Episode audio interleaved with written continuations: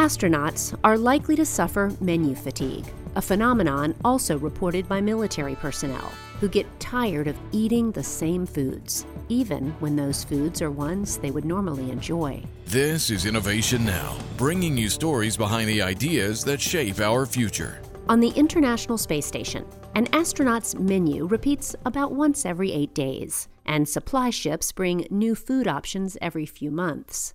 But astronauts who travel to Mars won't have those same luxuries. So NASA is looking for creative solutions to menu boredom.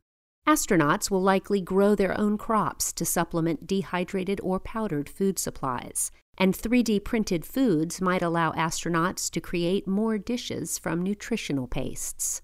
But NASA researchers are also delving into the psychology of eating to better understand how the sense of smell and taste will change in space. How will astronauts perceive foods that might be different colors? Will foods that have little or no smell be appetizing? Understanding how to keep foods interesting may be just as important as their vitamin and mineral content for astronauts that are a long, long way from a home cooked meal.